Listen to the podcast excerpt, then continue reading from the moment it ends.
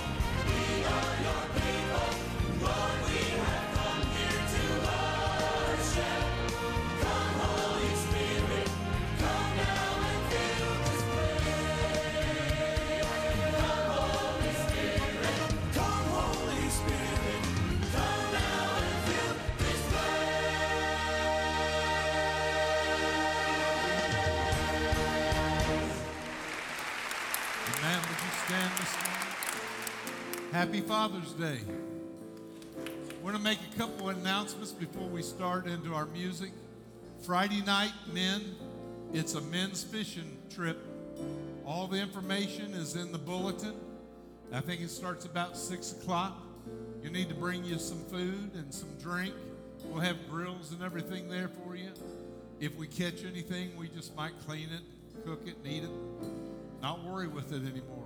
Saturday morning, we have a Holy Rollers event. We're going to Metamora, so all you Holy Rollers, look in the, the uh, bulletin and it'll give you all the information. Okay? It's going to be a fun weekend. I'll be tired by Monday or by Sunday, but with the Lord's help, I'll make it. There you go. We have come to be a blessing.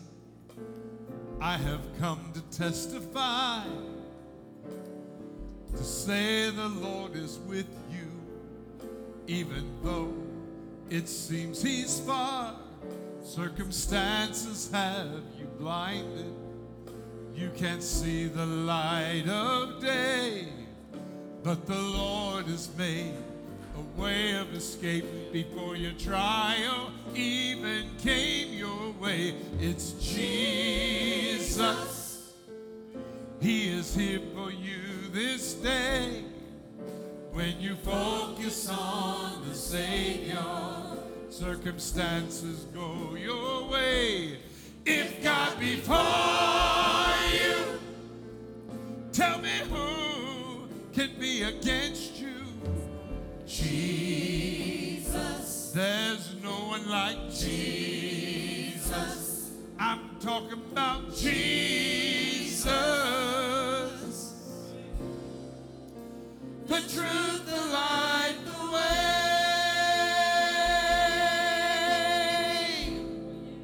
Sing it now. We have come. We have come to be a blessing. We have come to testify, to say the Lord is with you, even though it seems he's far. Circumstances have you blinded, you can see the light of day, but the Lord has made a way of escape before your trial even came your way. Oh, it's Jesus. He is here for you this day. When you focus on the Savior, circumstances go your way. If God be for, God against you. Jesus. There's no one like Jesus. I'm talking about Jesus. The truth, the light, the way.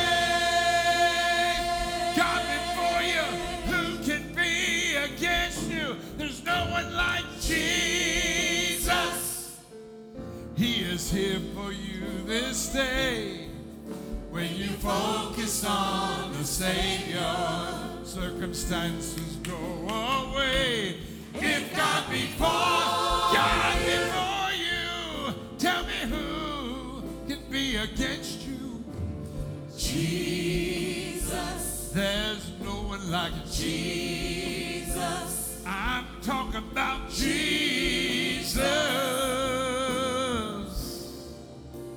The truth, the life, the way. God before you, who can be against you? Jesus. I'm talking about Jesus. I love you, Jesus. Yeah. The truth, the light,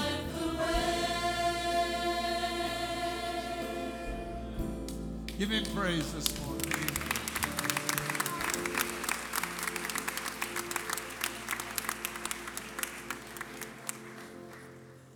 Happy Father's Day. Amen. Happy Father's Day. Um, me personally, it's a wonderful day. I've I've uh, never knew what it was like uh, to love like I've discovered since I've had my son a few years ago. There's nothing like it. Lots of proud fathers, lots of happy dads in the house. We're here today to celebrate, here to have church, to honor God, our Heavenly Father, and we're here to honor you, Father. It's so wonderful, whether they're standing right next to you or you're celebrating a legacy of a father that you've had, or maybe just a, a strong male figure that took you under their wing as a dad. We appreciate you and we thank you and we honor you today. Thank you, Father. Thank you, fathers. It's a wonderful day, not only to celebrate our fathers, but if you look around, boy, you see some changes out in the lobby, and it's just wonderful. Pardon our dust, as they say. We are excited. Our floor is changing. It's going to be changing again, and man, this thing is coming together. It's it's one thing to talk about it when you see it coming together. It's just beautiful and wonderful, and it's awesome. And it's a special day for us to be together there are visitors and families here in the house today. Welcome if you came with your father. If you're here especially today, welcome. We do want to mention our friends are back from their missionary journey. Journey Christian and Francella Mays, right here. They are back this Sunday. Want to welcome them back. Wonderful to have him in the, them in the house. And it's a day for us to celebrate. Tonight, we will not be having service, but we want you to take that time and we give you that time because we want you to honor dad and take care of him all day today. We want you to have a blast with your family and uh, everybody get around, hug and love and, and hang out and have a wonderful day today. With that being said, we're going to get out in the aisles and we're going to welcome each other into the house of God on this Father's Day.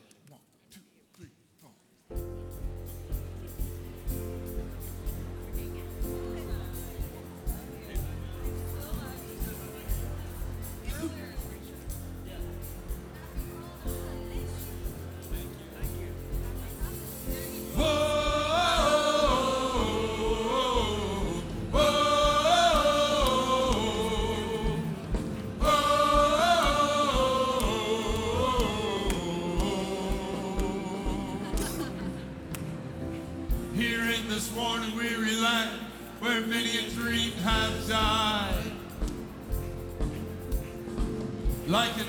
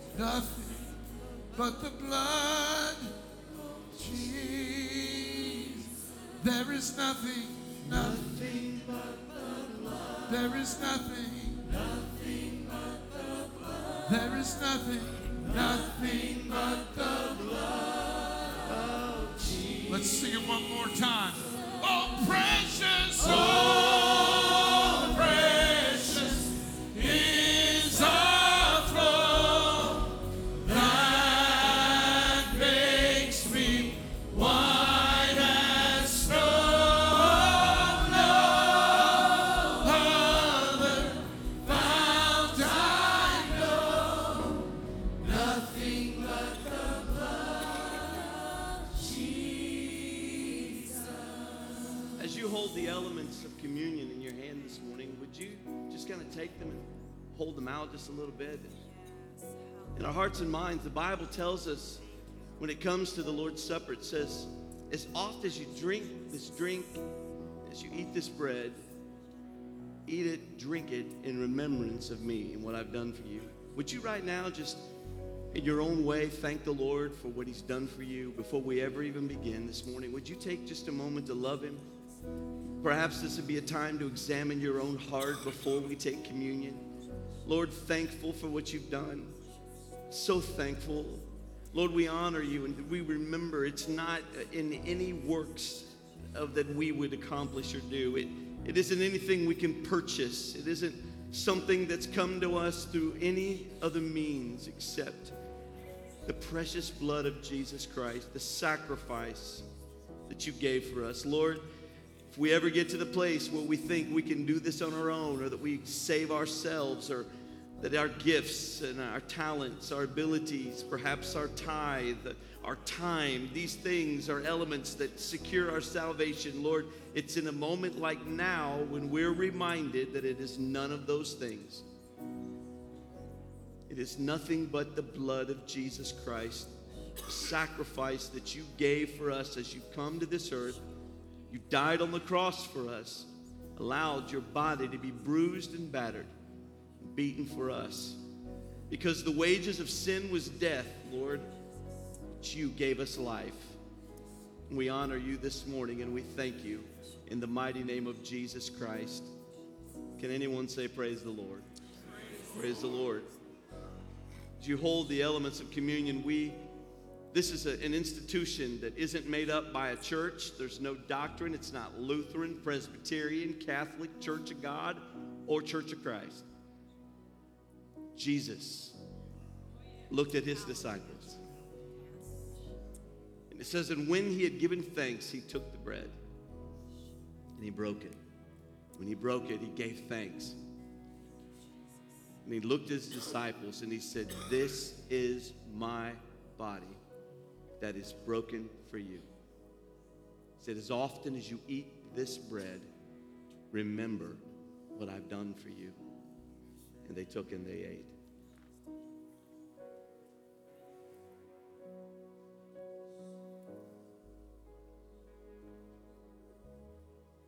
Lord, we thank you this morning. We thank you that you could have been a God who sat on a throne and demanded that we worship. We could have been robotic in our, com- in our commands from you, and we could have been told what we'll do with a firm hand. You could have ordered our worship, ordered our obedience, but you wanted our love. And so you abandoned the palace and the paradise of glory. You took you took your throne and you stepped away from it. You came to this earth and you became poor. You walked among us. You lived the life that we live. And you did that sinlessly as the Son of God and Son of Man. We honor you this morning that you paid the price for us. that you came to become one of us so that you could redeem us. And we remember your body that was broken, the incarnation, Christ come to the earth, becoming man, so that we could live and know eternal life as sons of God. We thank you for the body. We thank you for the bread. It says, and after the same manner they took the cup, and when it supped, he looked at them and he said, This cup is my blood in the New Testament, a covenant. By this blood we know we have redemption and freedom from sin. He said, As oft as you drink this cup, do it in remembrance of me.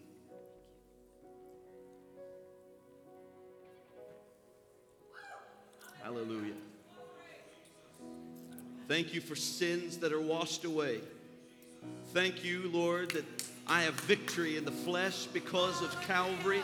Thank you for redemption, a new heart, a new creature in Christ Jesus. Thank you, Lord. We honor your name. We bless you and we remember what you've done for us this morning. Hallelujah. Hallelujah. Nothing but the blood of Jesus. Nothing but the blood.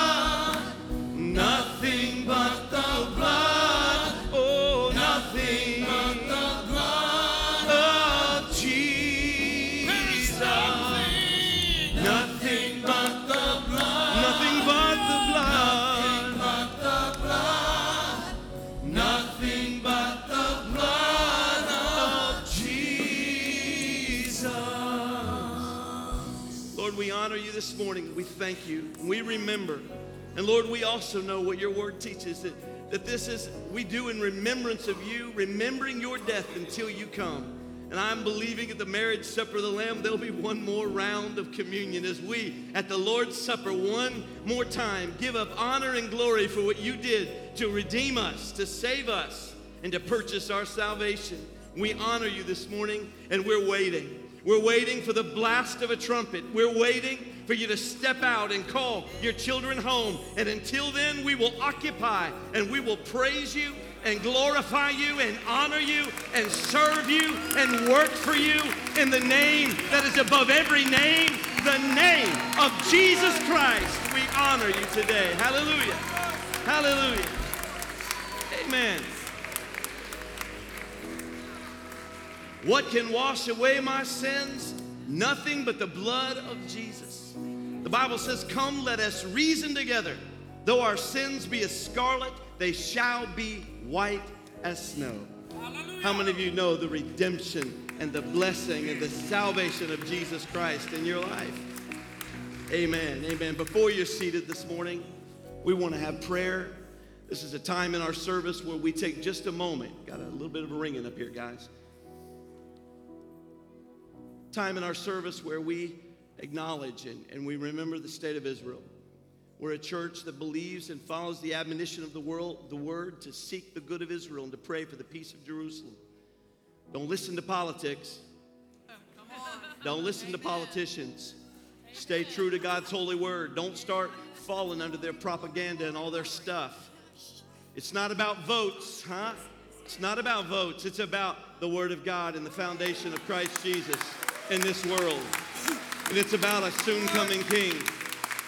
This, this book right here is not Democrat, it's not Republican, it's not the Liberty Party or the Green Party, Yellow Party, Orange Party, it ain't none of those. This is a monarchy, and the King of all kings is Jesus Christ at the right hand of the Father. Hallelujah.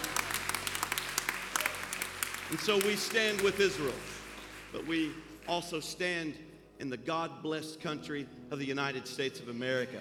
And we will pray for our country this morning. I don't know about you, but I'm, I'm more sick in my gut the closer we get to November. Uh, you, you may have it all figured out. I don't. I look at it all and I am just like, I don't like nobody. I'm, as a matter of fact, Brian, will you please run for president? I would like to just vote for you. We'll just do that.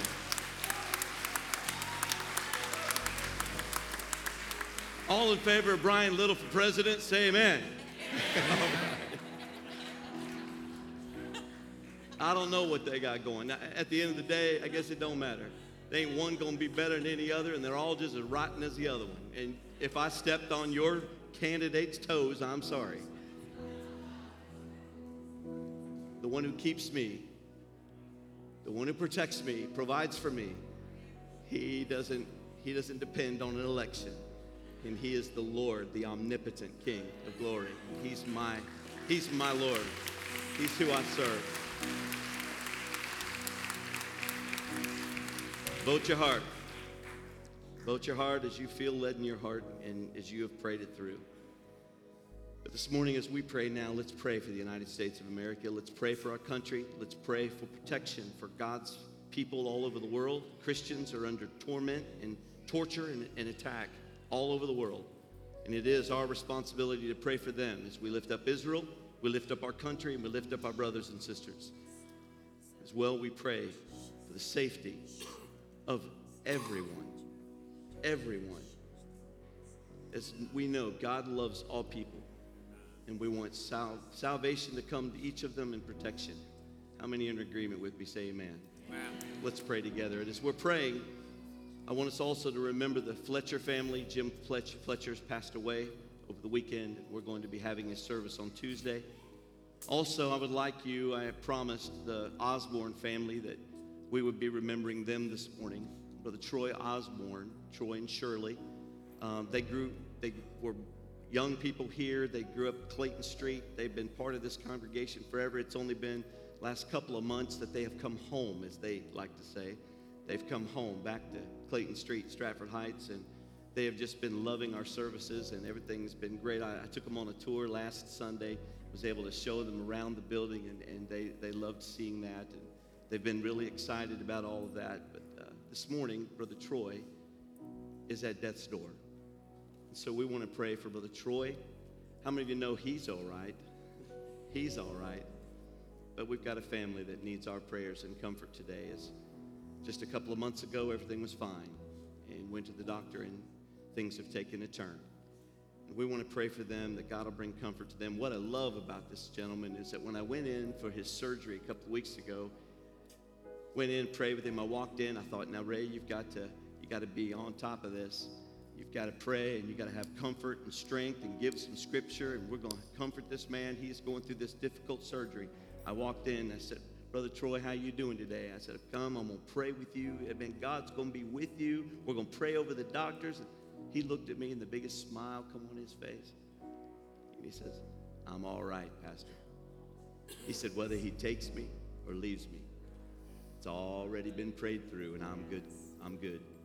And I looked at him, the big old smile on his face, and I'm sitting there tearing up, and I'm like, could you pray for me? He's got a confidence and an assurance that is amazing. I wondered what I'd find last evening as I stepped into their living room, and, and he is at, at the point of death.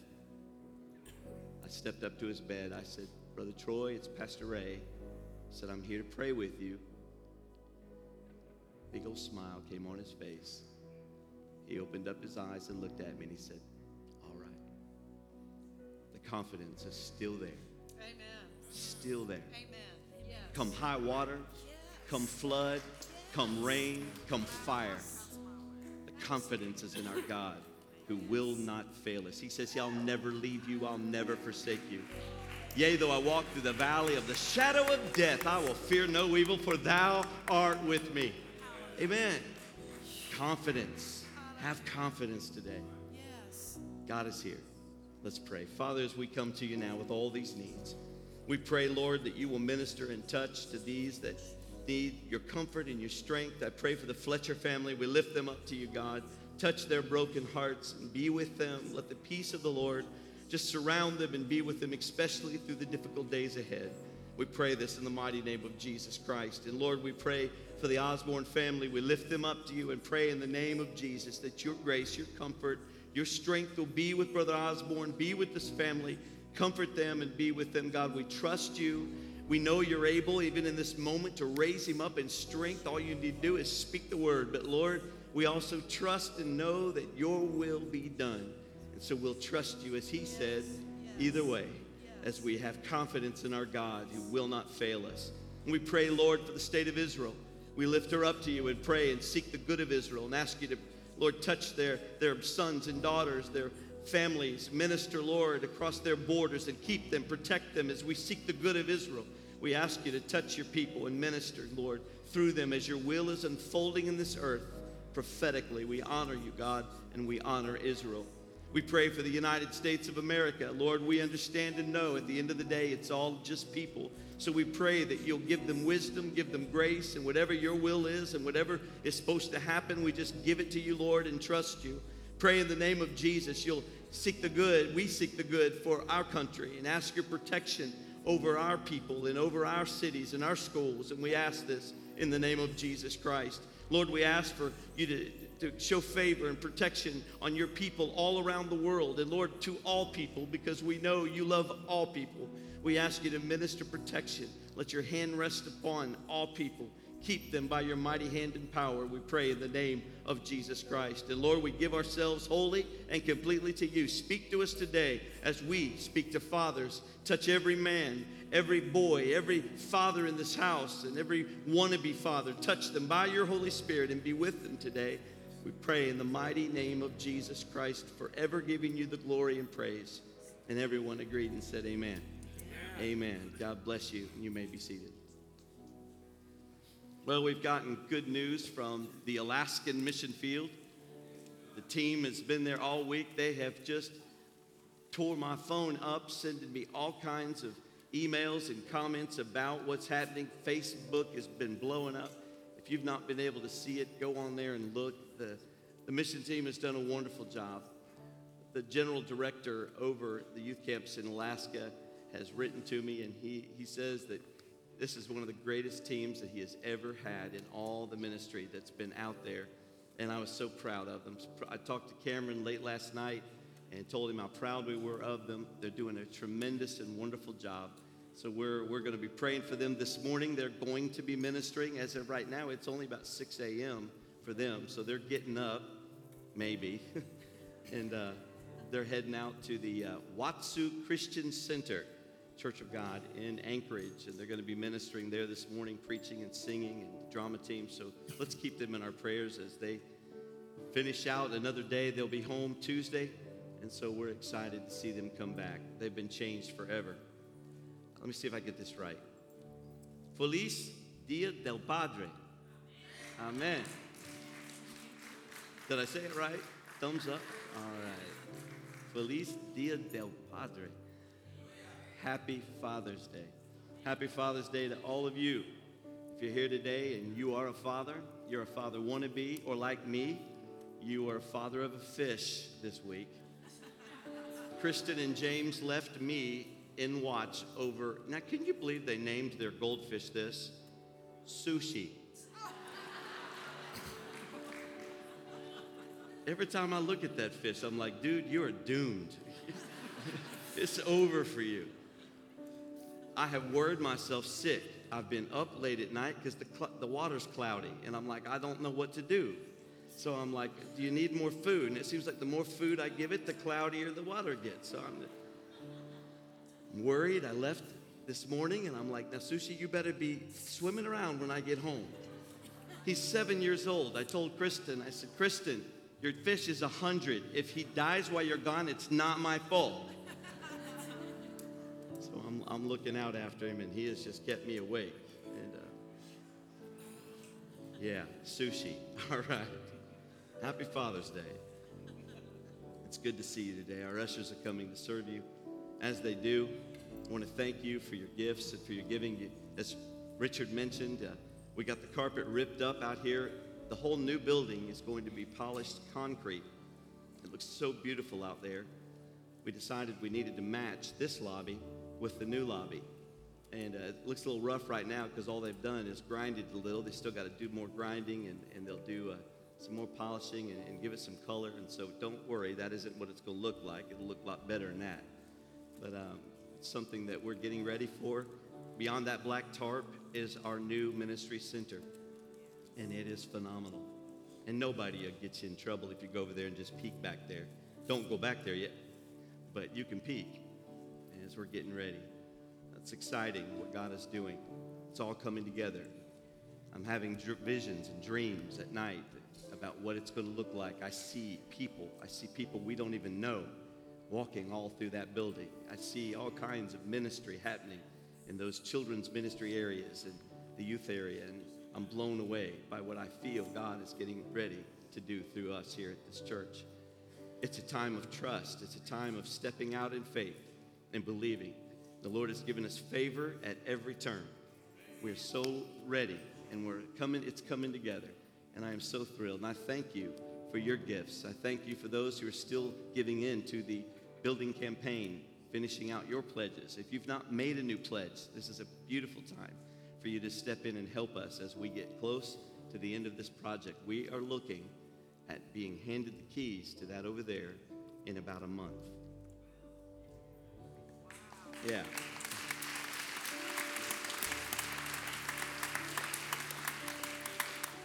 That scares me to death in a good way. God's going to be with us. Thank you for your faithful giving. Thank you for those who are giving cheerfully and those who give as Christ gave to you in thanksgiving. We honor him today and we're so thankful for all that he's doing with us. Ben got some exciting things to tell you about what's coming in there, but we're going to put it off for a couple of weeks and give it to you in little chunks. But God is really getting us ready for a wonderful ministry and I'm excited. Father, we come to you. We thank you for your love and your favor over this church, 100 years old. Lord, many churches, many churches, the statistics for 100 year old churches are not very good. Many of them are already gone, don't exist. And the ones that do, so many times, a great percentage of them are, are barely making it. But Lord, we thank you for a church that is thriving for a church that is healthy, happy, and full. We understand and know that you're the one who put it down in the hearts of those beautiful people back in 1915 who started this church. You're the one that put it down in their hearts to start a Bible study and have a little worship. You're the one that took a front porch and turned it into a sanctuary. So we honor you today, knowing where our strength comes from we give you all the glory. We give you all the praise. And we thank you. You receive all the honor. In Christ's name, amen. Hear my cry, O Lord. Yes. Attend unto my prayers. Lord, when my heart is overwhelmed, lead me. Lead me, Lord, to the rock. Yes, Lord. Hear my cry, O Lord. Attend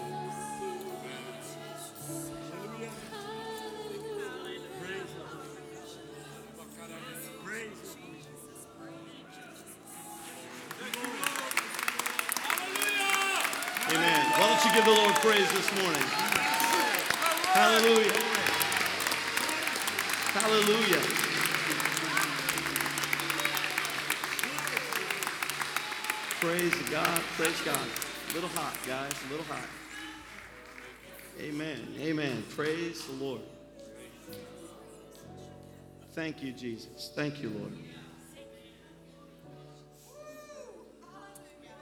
presence of the Lord is here in a wonderful way. Somebody says, What are they so excited about? Well, you know, it's this little thing called I wouldn't take nothing for my journey now. Got to make it to heaven somehow. Though the devil tempts me and tries to turn me around, I am I see only one thing in my eye. I see the prize, Jesus Christ standing in front of me saying, "Well done, thou good and faithful servant." Amen. I can't hardly wait to get there. Maybe you like it like it is. I'm looking for a better day. I'm looking for a better day when I stand in the presence of the Lord. Stand with me for the reading of God's word. Dad, if you'll come and get into place.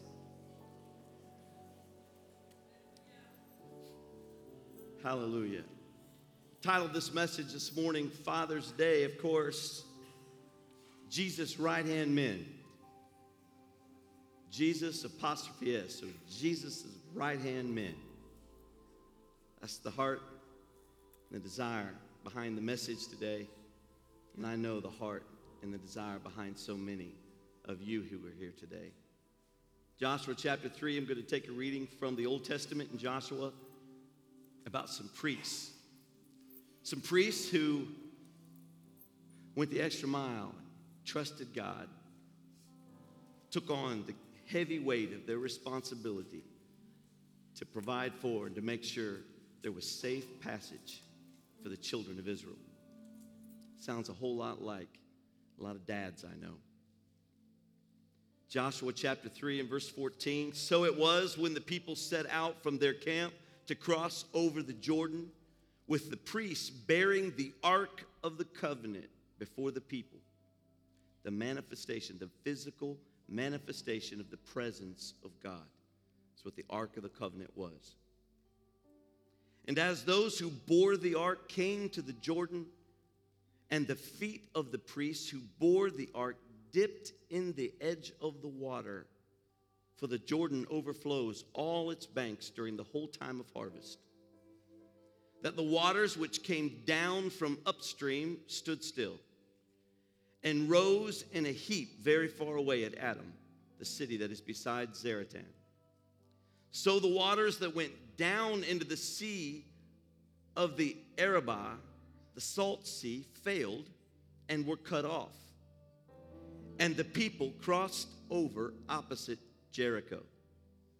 Then the priests who bore the ark of the covenant of the Lord stood firm on dry ground in the midst of the Jordan, and all crossed over on dry ground until all the people say all until all the people had crossed completely over the Jordan. Those are my kind of priests. So, my kind of pastors. Those are my kind of men. That God is going to honor us today with a challenge from His Word. Father, we ask you to bless and touch us as we look into this message and how it relates to who we are in you in the present day. I pray in the name of Jesus for you to speak to us by your Holy Spirit, challenge us, touch us. In your mighty name we pray. Amen. You can be seated. I love during the welcome, I was walking up the aisle over here on the right and got to Brother Clayton English. And he looked at me and he said, Man, when you going to have your dad sing again? I said, Today. And he about shouted out in the aisle, him and his wife both. They're precious folks. I want you to, to help me uh, to honor my father. I love my dad. You know, I mean it. I don't get to say it a whole lot, so I'll say it right now. This man, hardest worker I've ever known in my life, took care of his family, loved his wife until she passed, took care of every one of us kids, made sure we never went without. If he didn't have it, he made sure we did. He did whatever he had to do our whole lives. And he has supported us, stuck by us, and all six of his kids are in ministry today. And I believe that the influence and the love and the support and the raising, he was definitely a, a strict kind of guy. We weren't allowed to get in too much trouble. As a matter of fact, I'll never forget a time. I came in at 3 o'clock in the morning and my father was sitting on the couch. I mean, I was a big shot. I had my own car, my own job, had my own friends. And I walked in that door, you know, kind of quiet. And there he sat. He stood up. He didn't say a whole lot. He didn't beat me, thank goodness. but he did get up in my face and he said, Long as you live under my roof, you'll come in at a decent hour and you'll not be out this late ever again. Are we understood? And I was like, Yes, sir.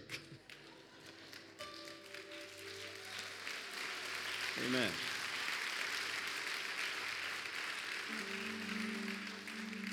He was tough, but he was also cool as anything. My dad could do anything. My dad could beat up your dad. but I honor Ray Phillips. He is the first one, I'm the second one.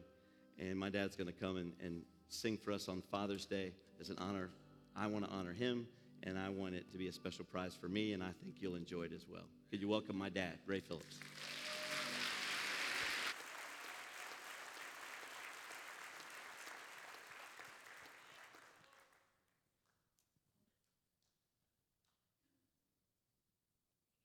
I have a song.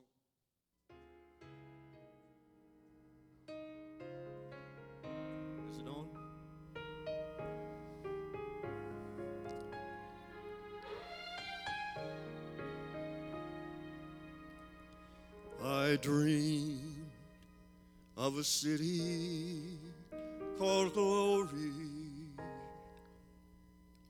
so bright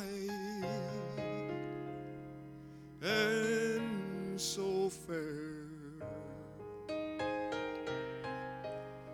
When I entered the gates, I cried, Holy. Angels all met me there. They carried me from mansion to mansion. And oh, sights I saw. I said, I want to see Jesus,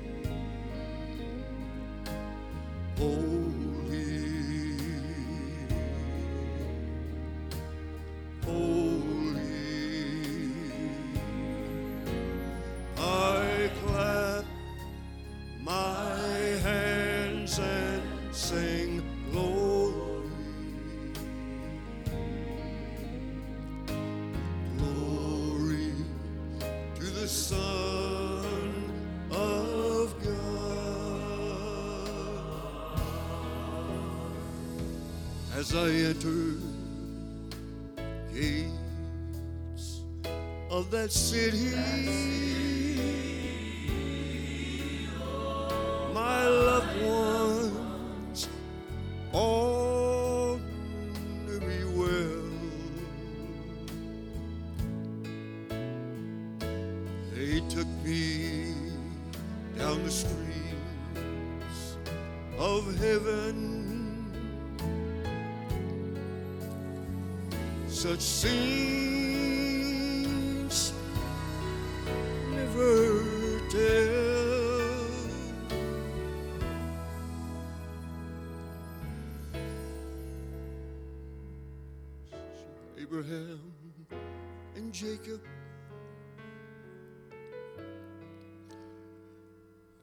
With Mark and Timothy.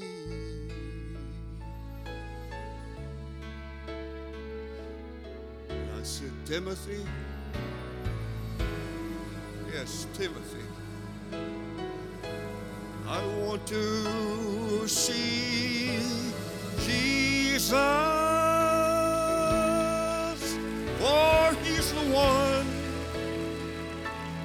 died for me.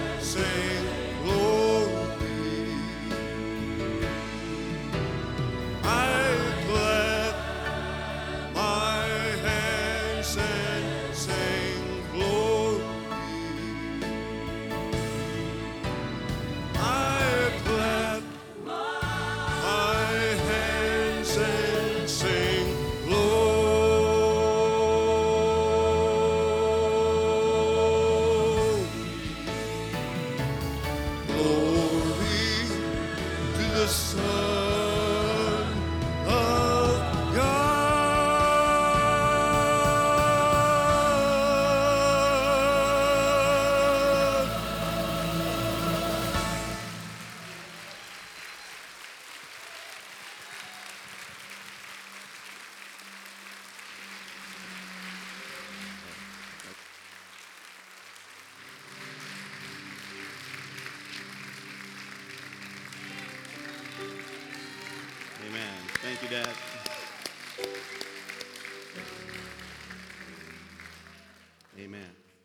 you wouldn't mind standing with me for the reading of God's word, sorry about that.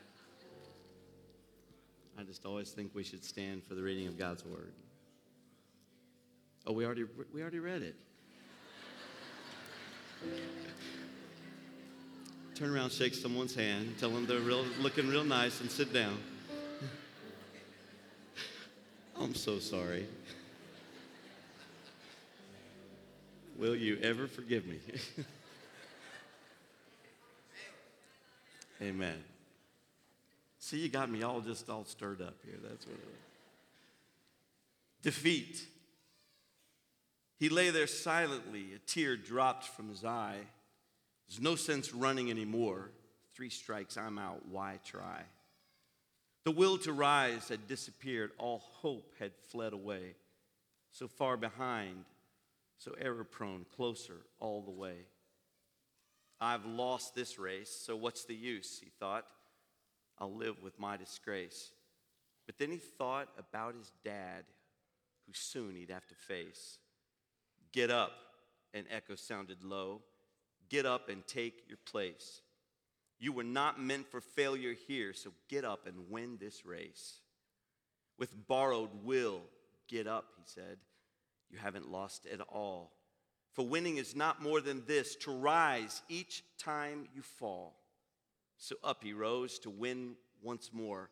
And with a new commit, he resolved that win or lose, at least he wouldn't quit. So far behind the others now, the most he'd ever been. Still, he gave it all he had and ran as though to win. Three times he'd fallen, stumbling. Three times he rose again. Too far behind to hope to win, he still ran till he got to the end.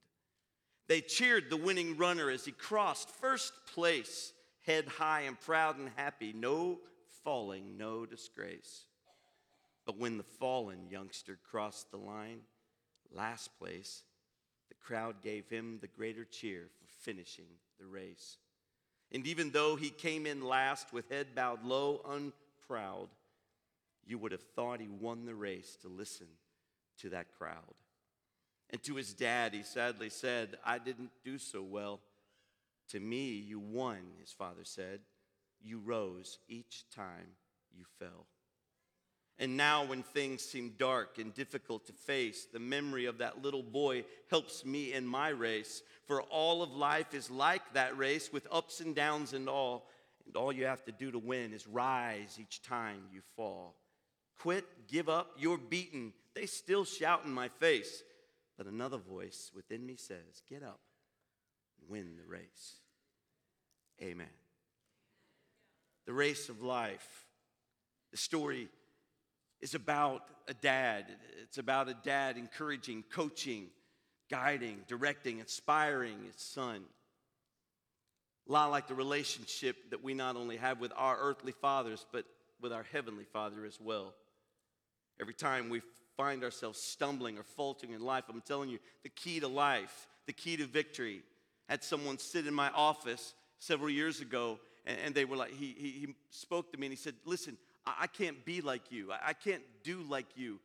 You were just, you got this special Christian gene or something in you. I can't live like you live. And I looked at him and said, Yes, you can. He said, No, man, I don't have whatever it is you have. I said, Oh, yes, you do. You have exactly what I have and nothing less or more. Because I can't do this. I never could. Not one solitary day, but every day of my life, I depend on the power that comes in serving God and giving my days to Him, my hours to Him, even my minutes at times to Him. It's not the strength that I have in me, it's the strength that He has, and I can do all things through Him. That strength, that victory the victory that comes through acknowledgement that we cannot fight, we cannot win in our own strength. Our, our greatest effort is just to get up every time we fall. Get up. You know, years ago, people used to have a bumper sticker on their car that said, Christians aren't perfect, just forgiven. You know, there's no difference between anyone in this room and any other Christian anywhere, even the ones that have lived these godly, amazing, sainted lives. The only difference between you and them is that every time they fell on their face, they got back up. Because he is a God of do overs. He's a God of second chances. He's a God who is not afraid of our failures. He is a God who looks for us to be strong on our part. He wants to help us to be empowered and to live the life. This is the heart of the Father. This is the heart of you as fathers and fathers who want to be fathers young men who are yet to dream of being a father. There's something inside each of us. God puts it there. Oh, we talk a lot about mothers and we talk about the heart of mom, and there ain't nothing better than the heart of mom. She's got like the heart of God. It's amazing, it's beautiful. But you know, when you look at dad, dad has got the strength of God. He's got, he's got that, that protective nature of God. He's a hunter, a provider. When I do marriage counseling, premarital counseling, I spend a lot of time on, on the differences between men and women. You'd think by the time they got to engagement, they would have already known that. But so many of them don't realize they're all looking for the same things in their partners that they feel or think about themselves. And I said, You got to understand the difference. I mean, a lady is to be nurtured and cared for and she, she wants love and she wants to cuddle and she wants to sit and watch movies. Now, some lady out there is going to be like, huh, I hate that. Most ladies like flowers and chocolates and they like to be doted over and they like attention and they like to be talked to. They want you to come in and say, How was your day? and really listen. They want you to do that. I, I tell these guys, I'm like, just man, just pay a little attention and you'll be okay. But then I look at the woman and I'm like, listen, sweetie, he's probably not going to be about the love bubbles all the time. He's probably not going to be one to cuddle on the couch 24 hours a day, especially not if there's a good game on. I mean, this guy is a hunter, he's a provider, he is a protector. He's out there, you know, he wants to come home with, a, with an animal that he killed for dinner, and he wants you to go and respect him because he killed that animal for you. you know, when you respect a man, he feels like a man. When you make him, you know, girly, he doesn't feel very good. So it's important that we understand those differences. But guys, you get a bad rap. And, a lot of years, you know, I had somebody I, I, I trusted who, who, spoke to me a couple years ago, and, and he said, you know, I don't like Father's Day messages. I'm like, why, man? It's a challenge to be a man, be courageous. He's like, yeah, we get beat up. He said, every time we walk in, he said, I, I get up on Father's Day getting ready for church, and I'm like, I don't even want to go. I mean, how guilty am I going to feel today? You know? I want to tell you, man, I want to tell you, young men, older gentlemen, fathers, husbands, I want to tell you something.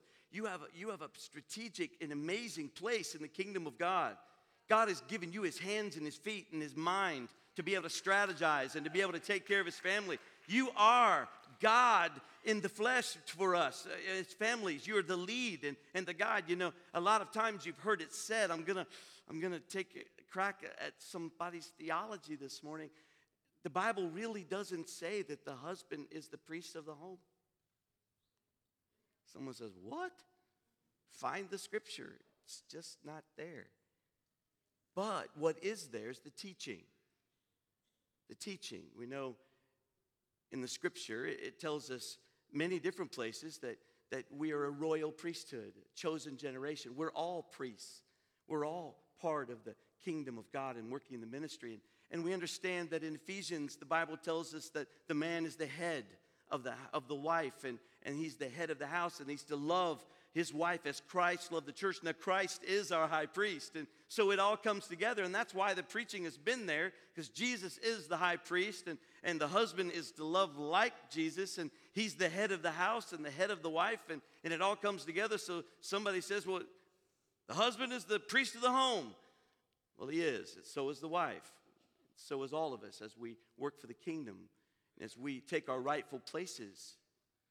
It doesn't diminish the fact that you are to be a priest in your home, that you are to lead and to guide your home. You are to direct and to be responsible and to carry the load of getting your family safe passage from this life to the next. That is your responsibility.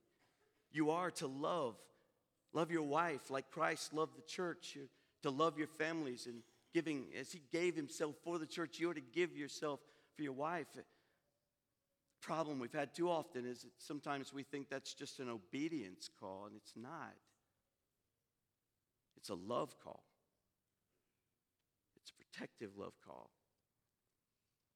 It's important that we understand our place in the kingdom and how God wants to use you. You're on the front line. You are the, you're the battle maker. You're the one that, that protects your family and keeps them from harm. You're the one that provides for them. In many instances, you're the only provider, but you're the one who takes care of, like these priests did. You, you, bear, you carry the weight, you bear the burden of getting your family from one place to the other. There's nothing more important, more beautiful than a father who will take on the responsibility of making sure his family knows the truth of God and they will not they will not look to the left or right, but they know the foundation of truth. He's a man who knows the scripture. He's a man who knows how to pray and get a hold of God. He's a man that knows how to teach and to guide his children and his wife in the, the maze of life and how they can get safely from this side to the other side. It's important that we understand that we all have a role. And the important, really important thing is to understand and know that God doesn't expect you to do that in your own strength. He wants you to understand that it's in His strength as your relationship with God. That's the key that unlocks the storehouse of heaven. Your relationship with God will be what supernaturally enables you to be the father, the husband that you need to be. it comes naturally, supernaturally. It comes automatically. As you are close to God and as you love Him and your relationship with Him grows, then you, you become the pastor of your home. You become the guide and the leader that you need to be, the shepherd. As I said before, we are a royal priesthood, a holy nation, His own special people, that you may proclaim the praises of Him who called you out of darkness and into the marvelous light. We're all part of the teaching leads us to understand how the kingdom is built. The husband is the fa- and the father is the head of the family. Listen to what Ephesians chapter 5 and verse 15 says. It says, "See then that you walk circumspectly, not as fools, but as wise, redeeming the time because the days are evil. Therefore do not be unwise, but understand what the will of the Lord is." Do not be drunk with wine, in which is dissipation, but be filled with the Spirit, speaking to one another in psalms and hymns and spiritual songs, singing and making melody in your heart to the Lord, although some of you don't need to do that part just because you can't sing. I'm kidding. Giving thanks always for all things to God the Father in the name of our Lord Jesus Christ, submitting to one another in the fear of God. Wives, submit to your own husbands as to the Lord. For the husband is head of the wife, as also Christ is head of the church, and he is the Savior of the body.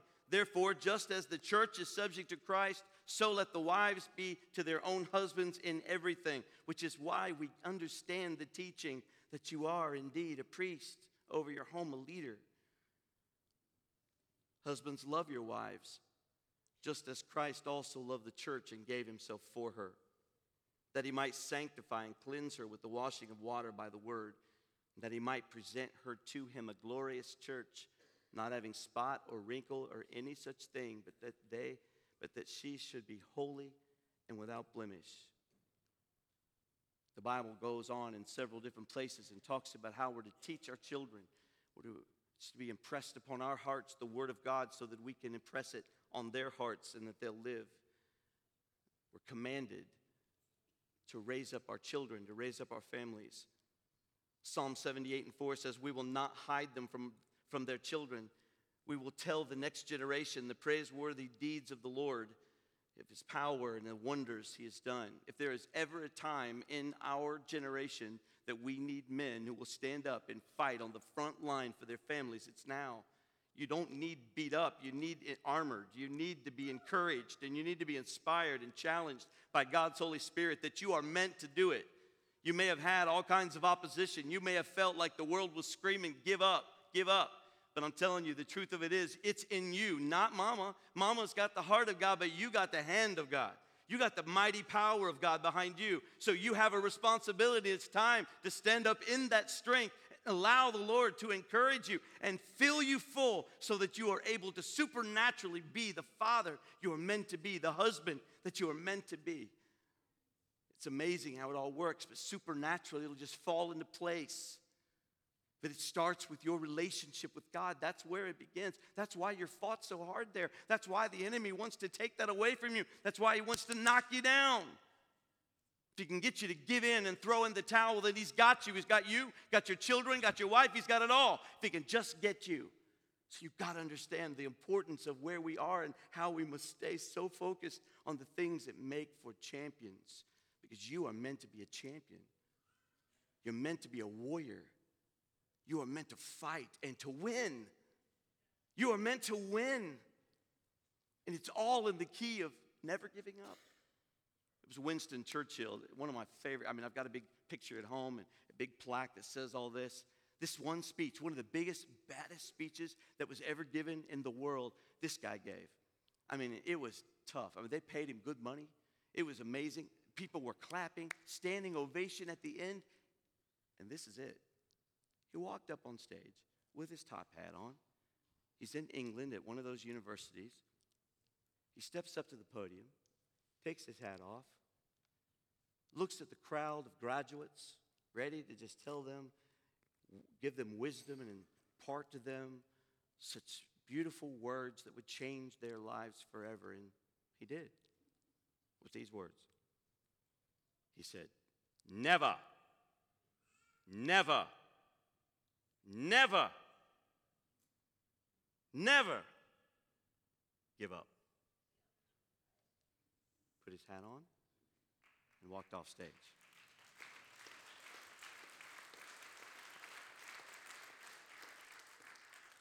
Why can't I get paid for a speech like that?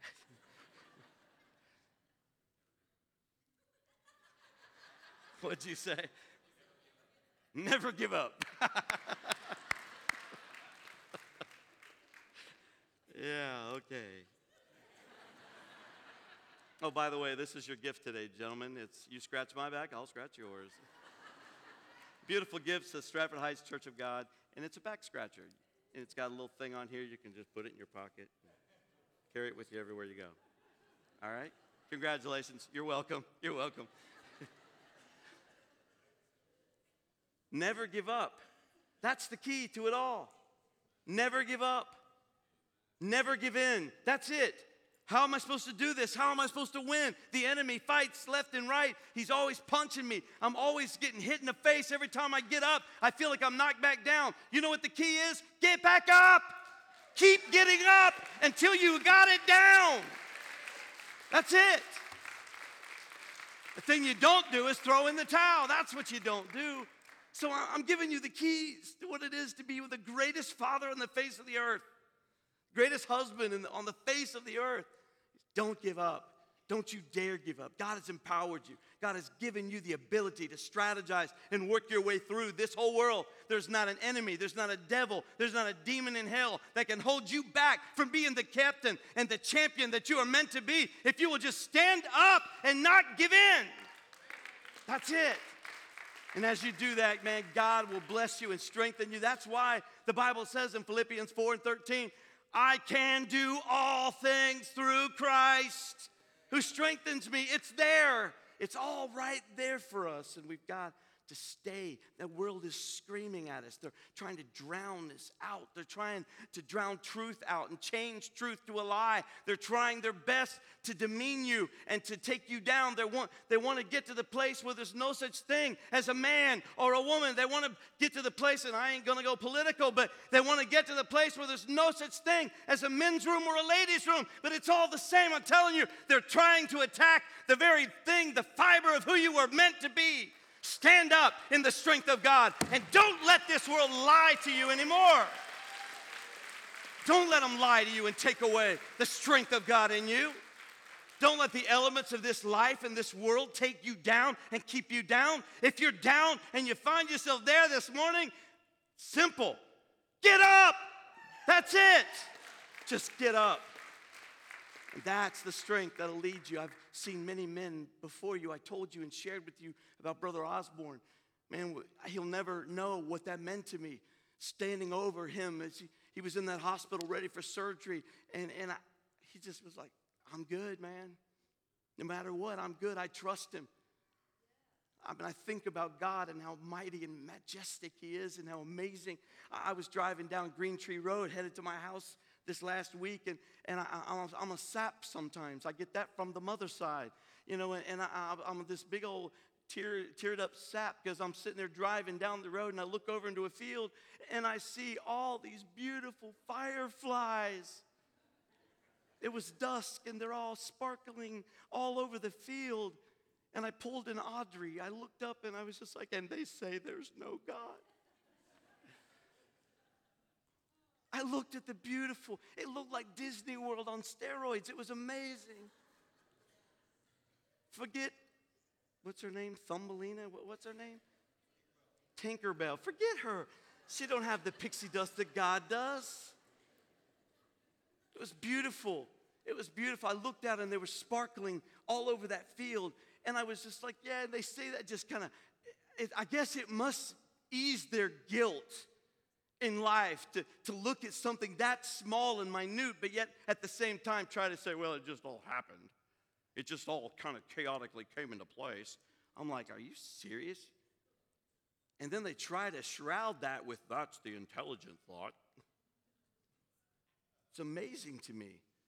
We can get so deceived, so off track, so easy. I looked out at that field of fireflies and I looked up and I said, You are a good good father. You're a good father. You're a great dad. You're an awesome, mighty God. You're creator. You're amazing. And if I, if I can trust him with a field full of fireflies, then I can trust him with my life. He gave me breath and breathed into me that life that gave me a living soul and made me a, a, whole being. And then he went as far as to secure my salvation through his son. I can trust in Jesus Christ and I can accept him into my life, and therein lies my eternal security. It's not a doctrine from a church, it's a promise from the Lord. If you and I will trust him and follow after him, he said, If any man will come after me, will deny himself and take up his cross and follow me. That is the ticket, and that's the key. People have told me before, they've, they've tried to fuss with me over doctrines, and I'll say, I'm, I'm totally secure, man. They say, Oh, so you're, you're, you're First Church of the And I'm like, No, I'm not. Oh, well, then, then what are you? I'm Church of God. Well, well, you all believe in. I'm like, No. Listen, what I know is this I know that as long as I mean to go to heaven, there ain't a devil in hell, a man on the face of the earth. Nobody can snatch my salvation out of my heart. Nobody can take it away from me. I know a Savior who's able to present me faultless before the throne. He's able to take me all the way through. And I'm not worried. I'm not sick in my heart thinking I'm going to stub my foot and end up down in the bad place. I really believe in the, uh, in the, un, the unconditional love of Jesus Christ and his power to keep me from falling and his power to forgive me when I do fall and to help me to get up and to keep going until I make heaven my home. I believe I'm secure, not in a doctrine, but I'm secure in the rock, Christ Jesus. That's where my security comes from. I didn't mean to get into all that, but it's uh, we, we got to get back to understanding God has made the way for us to be victorious. He's made the way for us to get across the finish line. Paul said when he was done, he said, I have fought a good fight. I have kept the faith and I finished the race. That's it. Paul, I mean, don't you want to tell me how good you were? Don't you want to tell me how much tithe you paid? Don't you want to tell me how many days you went to church? Don't you want me, don't you want to tell me, Lord, Paul, how, how, how you fulfilled all your gifts? Don't, don't you want to tell me all that stuff you did? No. I fought a good fight. I kept the faith. And I didn't quit. I finished my race. He said, henceforth, in other words, because of this, now there's laid up for me a crown of righteousness at that day. Not for me only, but to all them who also love his appearing. We have promise in Christ. There have been many times as a Christian, Sister Maria, I've had to get down on my face and repent. Many times I've had to ask the Lord to forgive me and to help me and to empower me many times. But I've always felt the urging and the touch of the Holy Spirit telling me, man, let's clean this up. I've always felt it. He's been right there. I didn't like, you know, whenever I felt like I made a wrong choice or wrong decision or I just plain out just failed, it wasn't me in my own strength going, oh boy, I really blew it. I better get back. I better make an appointment with God. Immediately, the Holy Spirit inside my life knew there was separation because of choice and sin, and He touched my life and caused me in conviction to want to get somewhere fast. It's relationship. It's relationship. As we understand that and know that in our lives, we have victory. We have total victory. And God is raising up men. When you look at these priests, when you look at them as they had the responsibility Guys, we have the responsibility, we all do. As a pastor, I have a responsibility. I feel like with Brother Osborne, I stood by his bedside last evening, and as I sat there and he's just breathing in and out and just about ready to go, I, I, I looked at him and I thought, the thought came to me as his pastor, it's my responsibility to make sure he's got some safe passage. So I poured into him Psalm 23 and read it over him. As I did, he acknowledged that he heard me. And yea, though I walk through the valley of the shadow of death, I'll fear no evil, for thou art with me, thy rod and thy staff, they comfort me. Thou preparest a table before me in the presence of mine enemies. My cup runneth over. Surely goodness and mercy shall follow me all the days of my life, and I will dwell in the house of the Lord forever. That was me trying to make sure I was bridging, giving him comfort and giving him strength as he works his way across that bridge, across that river. These priests were doing the same thing. Christian, that's what they were doing. They were holding the presence of God. They were in charge of the presence. They had those, those wooden rollers on their back and they were carrying the Ark of the Covenant, beautiful, wonderful Ark of the Covenant that had the Ten Commandments in it, the pot of manna, and, and it had the, the Aaron's rod, and it- all these things that represented the physical manifestation of God's presence. And they were carrying that. What a lesson that is. We're to secure the presence of God. That's what we talk about, Gary, when we're in planning. We always talk, we don't talk about, you know, hey, we've got to up, up this talent or that ability. We've got to do this thing, get, make sure this is working. We, we talk about those things. We want to be excellent in what we do. But the main thing we talk about is that we've got to bring the presence of God into this place. The presence of God has to be here. That's our job as pastors and preachers and teachers in our congregation. It's not to shine and show off like we're something else, it's to shine Him and show Him off and make sure you understand the presence of the Lord is what will take you all the way through the presence of God, the power of God. That's what we want more than anything. We want to preach the gospel, preach the word of God in such a way that it points back to Him every service, every time we come together. We, won't, we don't want to leave out of here and say, well, that was dead. Well, that was no, I didn't feel a thing. Did you? No, uh, nobody was except, boy, nobody could say that about you. Came in here today, we are singing, the worship is going on, and I thought, man, this place is going to come unglued. Some of y'all, I, I look at you, I'm like, wow, y'all acting like you at, you at the Ohio State National Championship every Sunday. And I sit back and, you know, I think, y'all go on. Be decent be in order now. Don't get, don't get fanatical crazy. Don't get, you know, weird. I don't know if I heard it once, I heard it a hundred times this last week. Pastor, favorite thing I've ever heard you say was, don't be weird. I'm not responsible for what I preached last Sunday, but somewhere in the middle of that message, I just looked at everybody under the anointing, of course, and I said, Don't be weird. Holy Ghost ain't weird. He isn't. I don't think he is. I think he's, he does things, mysteries things. He does beautiful things and wonderful things that encourage and edify and build up, but he's not weird. God wants us to be his champions.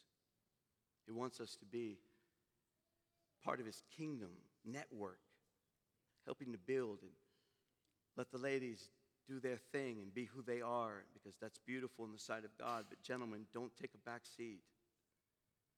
You have a responsibility, you have a weight of glory on you. You're responsible for the presence of God. And I love the way it describes it. If you, if you read back over that, it says, that the waters which came down, they all stopped. And then it says, then the priests who bore the Ark of the Covenant, it was their responsibility. They were bearing the weight of the responsibility of the Ark of the Covenant. They wanted to make sure, they had to make sure their, the presence of God was there for the people. They, they had to protect that. Then the priests who bore the Ark of the Covenant of the Lord stood firm. Stood firm. You got to stand and keep standing no matter how heavy it gets, no matter what the weight is, no matter what. I mean, can you imagine the when they first stepped into the water, we understand the flood banks were overrun and they were literally in a frenzy of water, turmoil of water, and there they there they stood and they took by faith and stepped into that mess. And then the miracle happened. God will always ask you to step out in faith and trust Him before you actually see the miracle. But if you'll trust Him, you'll always see His hand will be at work in the, in the midst of it. He always will show up. And the priests who bore the Ark of the Covenant and the Lord of the Lord stood firm on dry ground in the midst of the Jordan, and all Israel crossed over on dry ground until all the people had crossed completely over the Jordan. That speaks of a burden and a cry of our own hearts that we will do everything in our power to make sure that our sons and our daughters, that our children, that our church, we all make it all the way across. It's our responsibility to feel the weight and to know the responsibility that comes with carrying the presence of God in us and being the challenge to this world and to its lies and to the enemy that we will stand our ground until every last one of us has crossed over. I mean to make sure, Craig, that you make it. I mean to make sure Charlie Brandenburg makes it. I mean to make sure that Salvador makes it.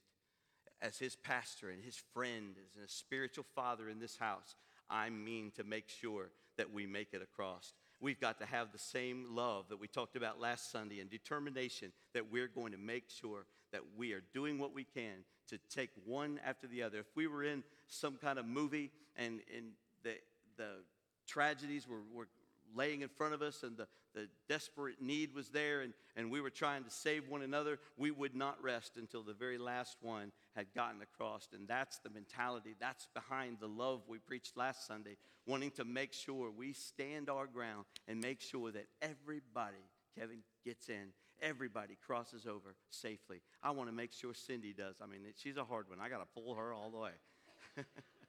Just kidding. We got to make sure we're looking out for one another. We need one another. That's why the, it says they were there. They were there on their job, and they didn't leave until it was done. It's important we understand what we are responsible for.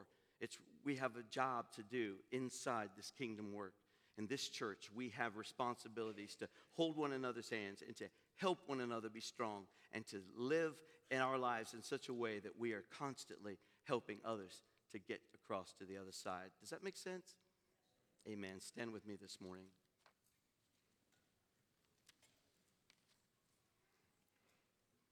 Men, you are God's right hand men. You are God's right hand men. I want every every gentleman.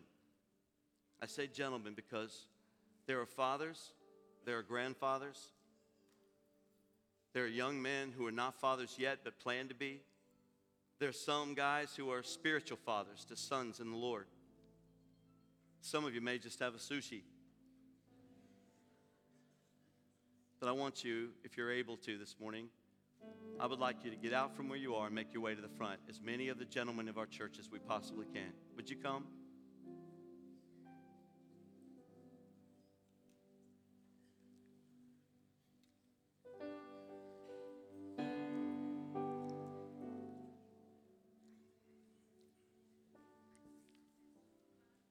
Safe passage.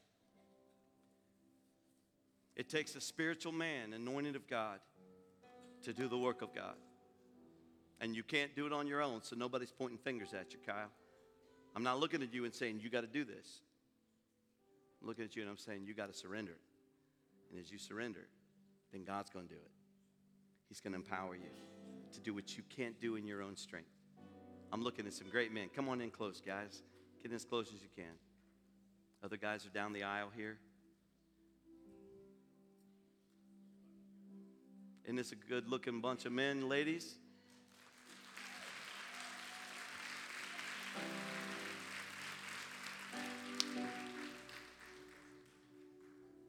I want you to, as we stand here together, I want us to look around at our, our courageous comrades. You're part of the infantry here at Stratford Heights.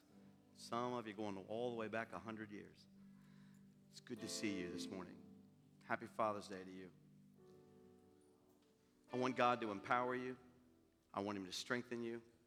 I want Him to put a resolve inside of you that says, will not, will not be defeated, will not give in, we won't stop, and we won't move until every one of our family members and our church has crossed safely to the other side.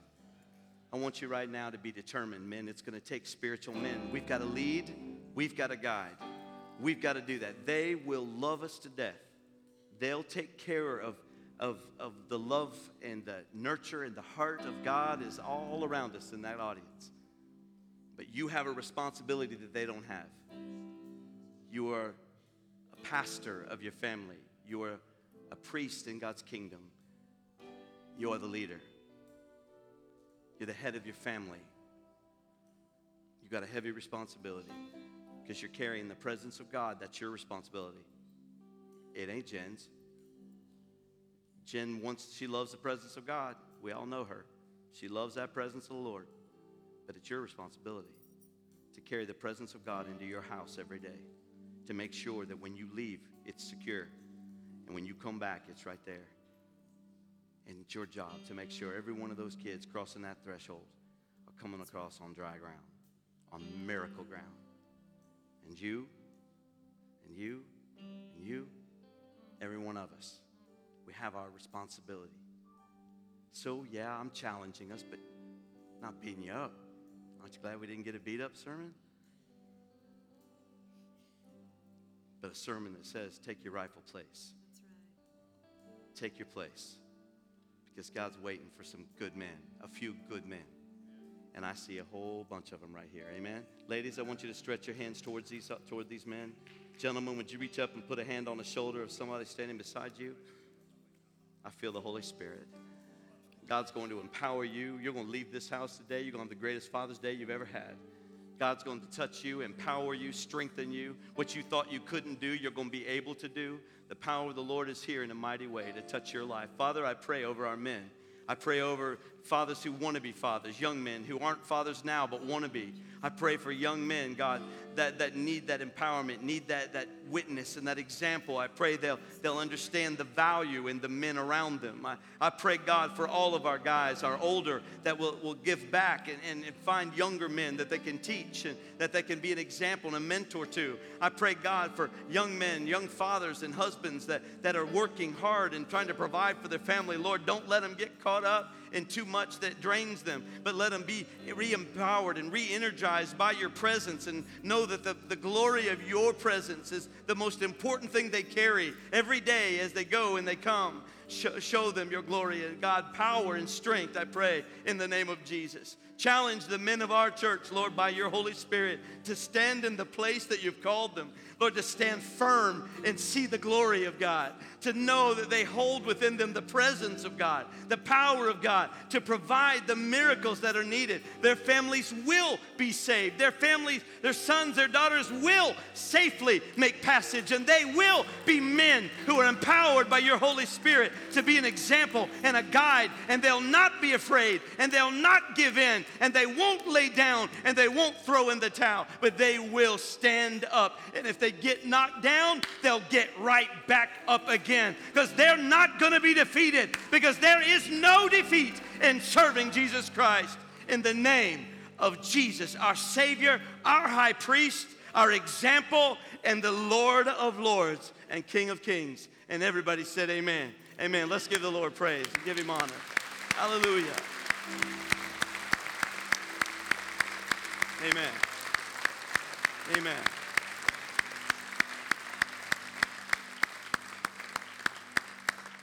You bless me. Brother McGee, you bless me. Seeing you down here, I don't want to embarrass you, but man, it's just good to see you. It's been good to see you this last month. It's real neat what you told me last week. Proud of where Auburn Street has brought us.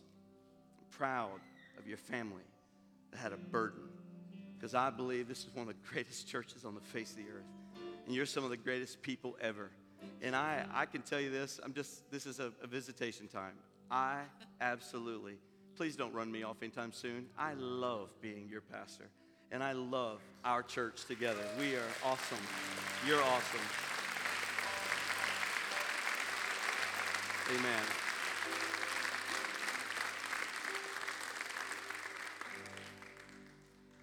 Happy Father's Day. Now, here's the instructions for the rest of the day. Okay? You don't have to worry about nothing.